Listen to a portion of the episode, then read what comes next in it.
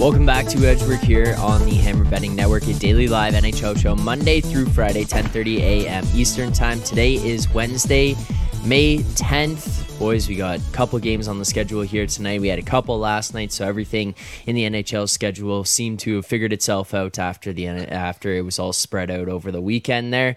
But happy to have a couple games back here tonight. Moretto, what game would you be most looking forward to on tonight's schedule? I don't know. You know what? There's only like three teams really worth talking about playing tonight, so we don't really have to worry about that other one there. I mean, okay. Three teams with a chance in the second round. One team that's just, you know, ready to plan their weekend in LA. Fair enough. Alex, you're back in Chicago now. What's the atmosphere like around Chicago? Is the city just absolutely buzzing right now? I mean, it's not super duper electric, but you know, it's positive spirits, of course, with the number one pick now residing here. Hopefully, most likely it's going to be Conor Bedard, obviously coming here and looking to start the rebuild fresh. Obviously, it's going to be more than just him. But, it's just a great feeling for the Hawks to, win something after what had been an absolutely atrocious season. So optimism is high. It's not too high, but it's at the right level right now. Yeah, fair enough. Well, as we go through today's games and we break those down and we look at best bets that we could give out, one book that you're going to see a lot of as it comes up here, they will have the best odds, and a lot of the different markets for each game is going to be the Pinnacle Sportsbook. You see it there on the bottom corner of the screen, but Pinnacle is the world's sharpest sportsbook and available to bettors in Ontario. You can find out what professional bettors have known for decades. Pinnacle is where the best bettors play. You must be 19 plus in Ontario. Please play responsibly, and is not available in the U.S., but we do recommend checking out Pinnacle.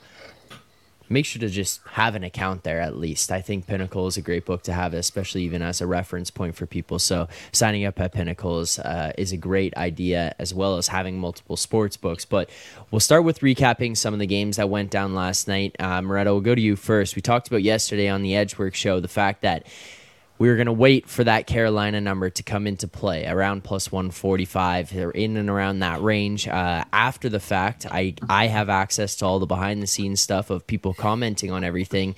Someone commented on the YouTube video something about, if you think that Carolina is getting to plus 145, you're insane or you have no idea what you're doing. And at the very moment they commented on it, it hit plus 145. I bet it myself. I am certain you bet it as well. Yeah. And I just replied, haha, it's at 145 and just let it be. But what happened yesterday with that with that Devils number just pushing all the way so far that it allowed us to get Canes plus 145, and then what the hell went on last night for Carolina to be winning 6-1 in that game and advancing their series lead to 3-1? Yeah, I mean, we talked about how game 3 and game 4 are very different, right? The Devils take money all playoffs. We expect them to take money again yesterday, especially after winning game 3 in the fashion that they did. But like, let's be real. I mean, game 3, you're coming into that down 2-0 at home. It's like a must-win situation. We saw the same thing with the Islanders in the first round against Carolina. And I talked about how Carolina bounced back then in game 4. I expected to see a much better Carolina team last night. And we got a much better Carolina team. They played their game, and you see, I think a bit of a crutch from Devils fans talking about how Vanecek couldn't make a save. Maybe a couple weak goals, sure. But at the end of the day, they didn't generate really anything. I think that was maybe not a 6-1 game, but it was a deserved win for Carolina by all accounts. They just played Carolina hockey. They limited what the Devils could generate. They generated some good quality chances themselves. Jordan Martinook is well on his way to Conn Smythe, followed up by a Hart Trophy next year, I'm sure, with the series he's having. And this team is, if obviously there's a ways to go right now, but I'd be fascinated if we see Carolina, Florida in the next round, because it would be the most structured team in the NHL versus arguably the least structured team in the NHL. So it would be very interesting to see how that sort of plays out, just sort of a all in your face sort of Florida team against a Carolina team that's going to just play very sound, structured hockey. And I think that, ultimately I have a feeling which one will win out there. But again, you get that forecheck and, the balls to the wall mentality, and, things can sort of throw you off your game pretty easily. So that would be a fun series. Yeah, and Alex B., you've been pretty outspoken about the goaltending situation in New Jersey there. How much of that is playing a factor into the problems that the Devils are seeing right now? I mean, it's a ton, honestly. You know, you had Schmidt playing well, riding that momentum from the first series win, and then he kind of regressed back to his normal form. Vitek Vanecek kind of regressed below his average form, as far as I'm concerned. And now it's problematic, and I don't see where they were able to pull themselves out of it. Carolina's got all the momentum right now. And, you know, we were worried about this team, you know, in late February and all through March, because it seemed like, all the great speed and talent they had, you know, it kind of just come to a standstill. The offense was non-existent when Svechnikov went out, but They found their form now, and they're playing full team hockey. We talk about this with a lot of these teams that have advanced in the playoffs, teams like Florida, teams like Seattle. They're getting everybody contributing and everybody playing their parts, filling in those gaps. And that's the reason why they're cruising with the lead in the series. All right, the other game that took place last night was the Dallas Stars evening that series back up at 2, winning 6-3 over Seattle. I mean, we're high on Dallas going into that series, kind of remain high here. Oettinger figures things out last night. This continues to look like Grubauer and Oettinger just continue to swap bodies on a nightly basis and just take over for the other one. But last night, Dallas getting this 6-3 win. Heiskanen comes back, plays, where's the bubble? His face looks absolutely mangled within that thing. You see him every time he goes into the scrums, and even the commentators are like, well, you know one guy who's not going to be throwing any punches in there. But outside of that, Moretto, like, what are you seeing out of this Dallas team that might indicate we could see this continue throughout the rest of the series? Or do you think this might just go blow for blow until maybe we get to 7 here? I mean, we're seeing like both teams get punched in the mouth and respond really nicely. I think we saw that even within the game itself last night, where Dallas, like, that was like, we needed that one. I mean, I say we, you know, we are the Stars though. We needed that one. They came out and like, we bet them yesterday too. We have some futures on them, whatever. They came out really well. They were flying from like the opening puck drop. They could have scored 15 seconds into the game. They were in complete control. Weren't quite getting a bounce. Grubauer made some huge saves, and then you're like kind of in a state where you're like, is this going to be like one of those games where they can't like find, you know, they can't solve them, and then Seattle comes back down the other way, scores a goal, and it's just like one of those like blows and, you know, 3-1 series lead. But all of a sudden they get that goal late, great shot, and now, you know, I mean, they just like they were relentless, they were determined. I don't know, they stayed at it. They like just dominated the first two periods of that game completely, and they were deserving of that lead. And then, you know, I think Seattle had like 10 shots or something like that through the first two periods. Like, they were generating nothing. But then we saw Seattle kind of like punch back a little bit in that third period, and they made things a little bit dicey. And like, we're having fun on Twitter. We're tweeting out 3-0 night for Edge Work. And then I'm sitting there, I'm just like, you know what? Like, maybe not the best idea. Like, Seattle's going to come back and win this game. Like, I don't know what's happening right now. So, but no, it was a big win. I think ultimately, like, the numbers don't necessarily reflect the performance, because Seattle did ultimately have a higher share of the expected goals at 5-on-5. A lot of that is down to the fact that they were just chasing the game in the third period, and the Stars were just playing on the back foot, which is like, that's gonna happen. That's normal. You know, I'm not too concerned, but I do think that this is a long series. Thankfully, I know Ben left the game. Thankfully, he came back. Don't think Marchman came back, so we'll have to monitor that, see what his status is, because that would be a bit of a blow for sure. You don't want to start losing depth guys when you're playing against the Kraken, because that's that could haunt you. So that's something to monitor. And also, like, another interesting nugget there, like, now teams that are down, the teams coming off a loss in round 2 are 7-3. I mean, the Leafs are 0-2, but every other team is 7-1. So, like, we're seeing a lot of spine and a lot of fight back from teams in this second round for the most part. And yeah, it's just something to monitor going forward. We'll see if that continues. You gotta love it. Throwing the leaf shade wherever you can find it. But yeah, you know, people were freaking out about how Dallas lost in game 3, and I told everyone, don't panic. This happened in the first round with the Wild and Stars, and I was all over Minnesota. I was all over Seattle in game 3. I came right back and bet Dallas game 4, because Jake Oettinger is an elite goaltender who, when he loses a game and looks bad, he will bounce back with a strong effort. And he did fairly well, but like I said, just the whole team responded. Like you said, when they got punched in the mouth, they got right back up, and that's the mark of a champion. That's the mark of a winning team. And, you know, so this is playing out exactly how I've seen it looking in, you know, before the series started. So I'm just hoping things continue to roll in the way that I've, you know, kind of pictured it out, and it's set up perfectly for Stars to win this thing in six right now. But like I said, the injury bug biting them a little bit. That's not good. Yep. Great to see Heiskanen back, of course, wearing the bubble, and thanks to the advancements of modern medicine, he's out there skating and not feeling a thing. And so hopefully March and Ben will be all right and ready to go for Game 5. All right, let's get ready for the games here tonight. We'll break these down, give out best bets for whatever we have in either of them. And as we do, we will make sure that we're always getting the best odds on whatever we're betting on. And the easiest way to improve as a sports bettor is by using multiple sports books and getting the best odds. We recommend using an odds comparison tool like Betstamp to do so. Betstamp compares odds across every sports book for games, futures, and player props. You can save time and money by checking Betstamp before you bet. Make sure to download the app today in iOS, Android, as well as you can sign up on web. And if you are looking to sign up for a new sportsbook account, you see a book up here today that you don't have yet, make sure to go to betstamp.app/edgework, or you click the link in the description of this video as well as on podcast form. Any books that you sign up for using that link there does help support the show. So we appreciate you if you do sign up for some new books today, if you use that link when you do so. So let's get into the games here today. And of course, we use the best odds available. And oftentimes it is going to be at our friends over at Pinnacle there. So starting with the first game here tonight, we're looking at the Leafs, game 4, down 3-0 in the series. And yet they are still favored here tonight, minus 116 against the Panthers. We're looking at the total of over 6.5, minus 126, under 6.5, plus 112. Alex B., is there any way that you're going to be getting involved in this game here tonight from a betting perspective? Yeah, I've already grabbed the Florida Panthers plus 105. And I also took a smaller shot with the series price Florida to win 4-1. At plus 325, that was the price that I got at a different book. But basically, yeah, I feel like this is Florida's series to lose, honestly, obviously, with the 3-0 lead. But this game just seemed like just the body language of the Leafs at the end of that last game kind of told me that, you know, everything's kind of come crashing down. The momentum from that first round, you know, has just kind of spilled over, and they just don't have it.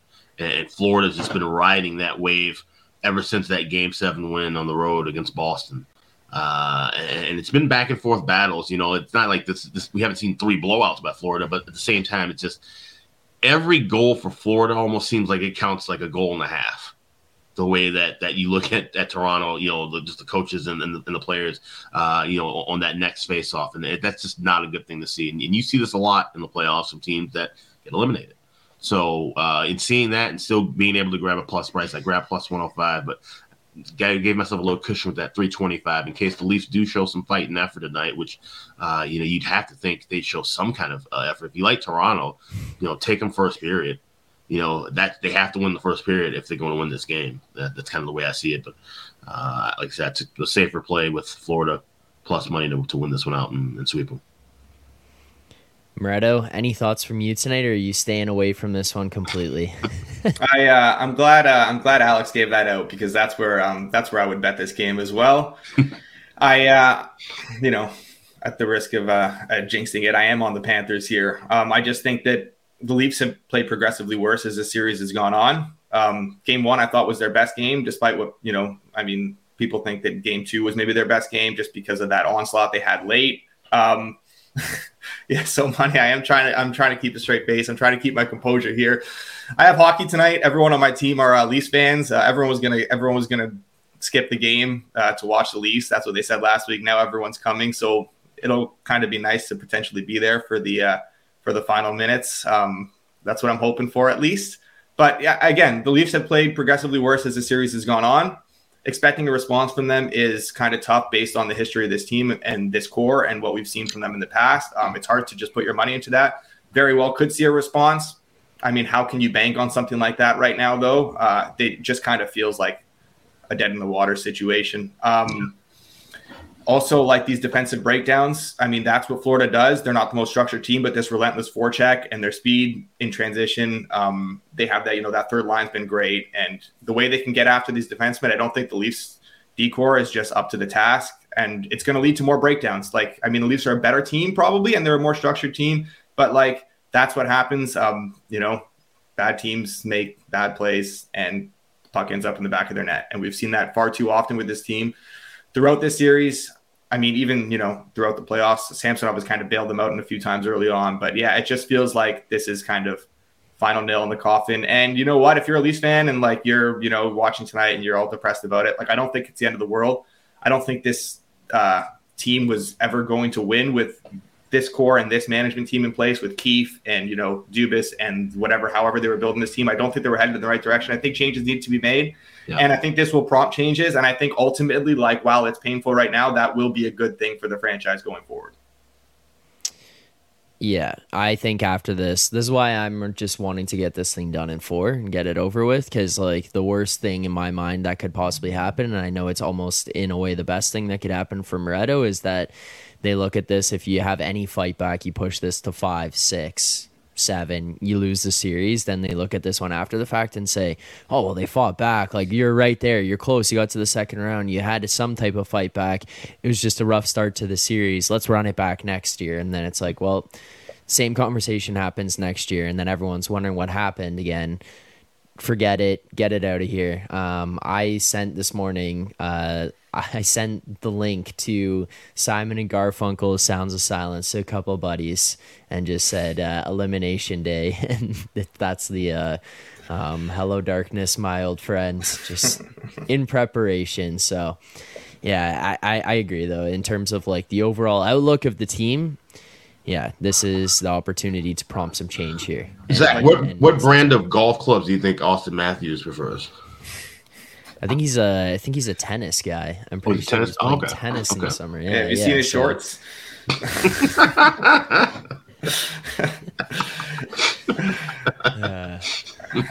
turtlenecks are good for the country club. What's the plan of attack this summer? What do you do? What's the first change you make? Obviously, like, say Dubas you don't fire Dubas because he's out of a contract. So that you can just mutually part ways if you need to. I think Keefe has to go. And then who do you trade from the core? Okay, look, I don't know. This might sound insane. I'm not 100% convinced that you have to get rid of Dubas. I think that he developed – or he – I think he – man, it's hard to say because like part of this just goes back to the same idea, same narrative, or same place of like some of the other years. But like the way I'm seeing it is maybe a little different. Is like I think he built the team pretty well.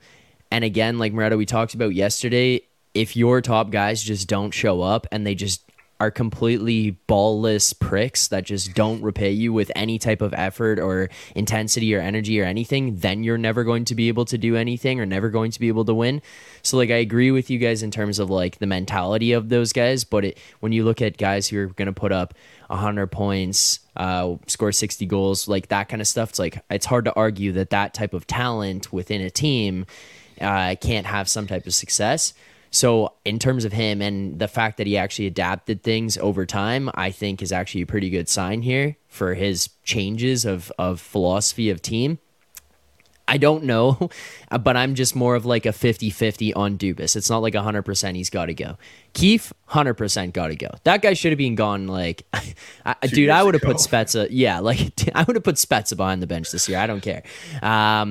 In terms of the core, I think the one piece that's on everybody's mind is Marner. After the series against Montreal, who was the guy for Toronto fans they wanted gone? Marner. Series against Tampa last year, Marner. Series this year so far, Marner. And it's like he created some type of like subtle subconscious rift between himself and the fan base when he did that whole thing with his contract, became the highest paid winger, and it was like it was barely even him, it was his dad in the media and all this stuff. And then we've seen here growing up his dad be the face of all this stuff on CP24 and like yelling at him in the car, and all these videos keep coming out, and it's like that whole thing just became a bad underlying situation within Leafs fans. And then he's the one who goes ghost the most. And he's the one who looks like he's crying on the bench when things happen. There's nothing wrong with showing emotion, but there's something wrong with showing it that way in an NHL playoff setting when you're down because that just leaks through the rest of the group. And if you see a guy on the bench freaking out and snapping sticks, it's one thing where it might fire guys up, and you see a guy sitting down the end of the bench sulking like the world's against him, it leads to a different feeling to the rest of the team. So I think that that's probably the guy for me that's got to go. It's also a big contract for I don't see who wants it. All right, who's gonna want an $11 million winger who consistently underperforms in the playoffs? And like, I don't know, it's tough. I think Riley's immovable. You're not moving that contract. Tavares is obviously immovable. You're not, obviously not trading Matthews. For me, it has to be Nylander.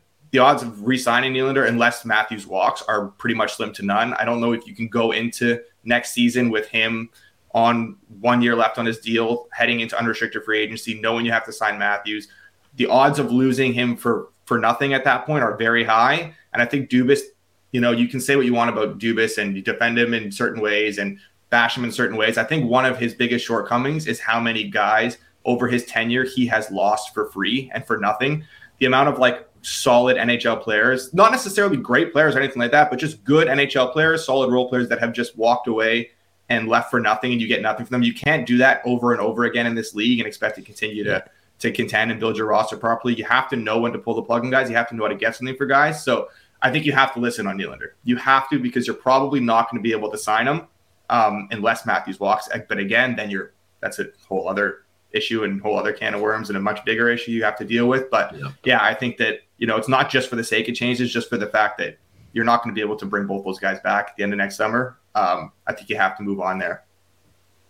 It just sucks because Nylander's like the best bang for your buck on the contract side of things. So now you're going to ship out a guy who's $6.9 million and performing a point per game or above and actually does seem to be the one guy showing up in the playoffs. Like, who's the guy here through game 1, 2, and 3 of this series against Florida where you've walked away from and said, oh, that guy was at least the best player in like the second and the third period. Oh, it's been Nylander the entire time. And he was the best player last year. He was the best player in the Montreal series for Toronto. Yeah. And it's like, now we're going to have to get rid of this guy because we can't move on from the contract of Mitch Marner, who does like fucking nothing. Like he does nothing. And it's like, great, you got your 100 points and then you get to the playoffs and you get all upset and you start crying and take your ball and go home, like leave the team out to dry. I don't know. I hated the comments that he made the other day. I will say that. I really did not like them about like, you guys in the media, blah, blah, blah. Like, show some stones, dude. Show some balls. Say something back. He's going to go on another darkness retreat to a cottage up north after the media. So he doesn't care. Apparently he doesn't care, right? But then he goes on a darkness retreat after they lose to the Habs and he hides away for a month. Yeah, so I don't know. But I think the biggest mistake was not I think not shopping these guys last. I'm not saying you had to make big changes last summer. I think you should have. That, in my opinion, Keefe should have been gone last summer, I think. And again, you deserve to win the Tampa series last year. I'm not going to dispute that. Game 7 kind of went, you know, south for them like it does. But, like, whatever. They probably deserve to win that series. I think that's when the value of these guys was at its highest. And that's when you had to shop Marner. At least listen. I'm not. Maybe he did. Maybe he did listen. And I'm sitting here bashing him. And, you know, there was just nothing that was enticing. But, like, we've seen you can move big players. You moved Huberdeau. You moved Tkachuk. Like, these deals can be made. I don't know if he listened. I think you should have maybe shopped. You could have get a lot for Nylander with 2 years left. You know, Marner's value was very high after a solid series last year. And again, but then the run it back crowd. And I think that they went into the offseason with the mindset of, we're just going to run it back. We're very close. You heard it after they lost last year. It was like constantly, you know, Matthews talking about how much it hurts, but how they're so close. And Keefe, we're really close. We feel like we're right there. It's like, I mean, you're not. It's just consistently not. It just, I don't. And then they ran it back. And I think that last year was the year that they should have made big changes. And that's when it could have helped them out more. So where now you're probably going to be, you know, trading guys at a bit more of a discount or shopping guys at a bit more of a discount. Yeah. Again, it's like, for me, the team itself, I think isn't necessarily a big problem. I think you look at those guys, Matthews, it's more Matthews, Marner, Tavares right now. And it's like, definitely Tavares. You get some production, you get them to show up in the playoffs, then we're probably not even having this conversation. And it's like, maybe it's a little bit different. Maybe Toronto's just up in the series or something, or it's a lot closer. But it's like, I genuinely think that you get those guys to actually show up, it's different. I think that it's different for this team. It's a different outlook for this team. And it's like, your highest paid players don't show up, then nothing else matters. Because in Edmonton, if McDavid and Dreisaitl did what 34 and 16 did, that team, it was out versus the Kings, right? Like, for sure. It's the same situation around the league for top end players, but guess what? They show up. Look at Dallas, Ben Sagan. All of a sudden, these guys decide, hey, like, we'll show up at these playoffs. Pavelski shows up. Heiskanen, one of the best players on the ice. Like, these guys show up, and all of a sudden, your team looks a whole lot different. Yeah, you can't bash Dubas for hitching his wagon to those guys when he did, because at that time, you didn't really have those indications that this would be, you know, the way it is with these guys in the playoffs. So that's fair. Like, you hit your wagon to guys that you think are gonna take you to the promised land, and I get that. But there's a time when you have to pull the plug or reevaluate things, and I think he's just waited way too long to do that, and I think that's where he's fallen short. Yeah, so basically just throw it in there and blow it up this summer and figure out. You can't trade all four of them. I don't even know that you can trade two of four of them. You gotta go, but one of four has to go. One of four has to go. And again, like you said, it basically leaves your options down to two guys. It's Marner and Nylander. So We'll be interesting to see what happens. It'll all be broken down here on the EdgeWork show as everything goes on. So make sure to subscribe to the EdgeWork HQ channel. Hit like on this stream. But one more game here for tonight. I made the comment about the Oilers. I'm not anti-Oiler. I was just more so using that as a reference point. JH, I was using it as a reference point. But I think it stands true that if these guys don't show up, then you're out. I think it also goes true for New Jersey. If your best players don't show up in the first round, then you're probably out in that series against the Rangers as well. But looking at this game here tonight, Edmonton with an opportunity to even this series back up. We did see them with a big response after they had fallen down 1-0 in the series in the first game. They come back out, they win 5-1. Then it turns around, they get their teeth kicked in game 3, losing 5-1. Now you're sitting here at home, game 4, opportunity to respond. Minus 180 here tonight for the Oilers, plus 162 for Vegas. Looking at the total of 7, plus 114 on the over. Is there anything, Alex B., for you that you might be looking at that you'd try to get involved in here tonight? Yeah, we were kind of talking about this before we went on air, and I was just kind of, wondering, will we see this game maybe slow down or continue to speed up? These two teams are just, going crazy against one another, and you've seen Edmonton with that power play one game, and all of a sudden they go completely cold. Hard to imagine they're going to be shut down again for a second straight game here, but I think it might be a closer one. I think we could see goals back and forth, or maybe even see a little bit of a defensive battle, but I think these two teams kind of hold this one a little tighter than what we've seen. So I took a shot with a draw, the regulation draw. I got plus 375. You can shop around for that. See plus 374 Pinnacle, so virtually the same thing. I think this could be the closest game that we see. That doesn't mean it's necessarily going to be 7-8 or 3-2, but I think we might see overtime here in this one. And would you want to play half unit, full unit? What would you want to do in this? Those big odds. I'll take a shot with a half unit. All right, fair enough. Moretto, anything for you in this game tonight? Yeah, have we got overtime yet in round 2? Oh yeah, we. Leafs Panthers game 3. Yeah. Was there? That was it though, right? That's the only one. I think that's it. No, Dallas Seattle first game. Oh yeah, right, game one. Good point. All right. Yeah. I have. I wrote those down. My memory is absolutely shot. I'm on the under here. I was on the under 6.5 plus 130 on Monday. I talked about that on our draft lottery show. And I'm going back to the well here. I don't mind. Again, under 6.5 plus 125. I think it's somewhat widely available here for at least for Ontario players. I mean, FanDuel too. I don't mind that. Or under 7 minus 130 is fine. There's minus 123 at Penny, which is where I probably that would be my one that I play. I think that we'll see a response from Edmonton. We'll see a response from Skinner. Just a better defensive game here. This is one of those games that it's like, this is huge, right? This is, you fall behind 3-0 going back to Vegas. I mean, this is going to be a much more structured, much more focused, much more disciplined game for Edmonton, I think.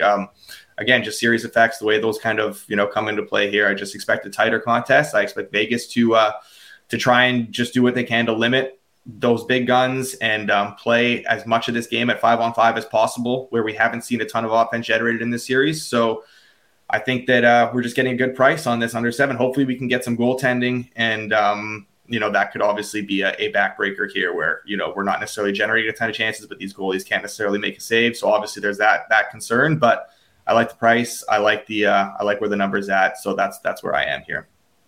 So you want to play the under 6.5 plus 124 here, Moretto? I'll play it. No, I'll go with the under 7 at minus 123. Okay. Minus 128. Minus 128. Oh, I'm looking at minus 123 here on, I haven't refreshed my thing probably. Yeah. Okay. Let's play the plus 124 at FanDuel there. Yeah. Okay. Sounds good. So we'll lock that in. Oh, okay, hold on. Did it move now? Is it at minus 123 now? Yeah, it's at minus 123 on the under 7. All right, let's do it. As soon as I pulled it off screen, it just did the little loading screen, and we were good to go there. So we'll take the under 7 minus 123. Apologies for the confusion there. The magic of live television, right? There you go. So we'll lock that in for this game here tonight, and then we'll go through and recap all of these. Guys, this is it tonight, isn't it? This is it for the Leafs. We're going to be back on the show tomorrow with So Money and Russ talking about how things went wrong and all wrapped up, aren't we? I don't know. We'll see what happens. I'm not going to no clippable material from me.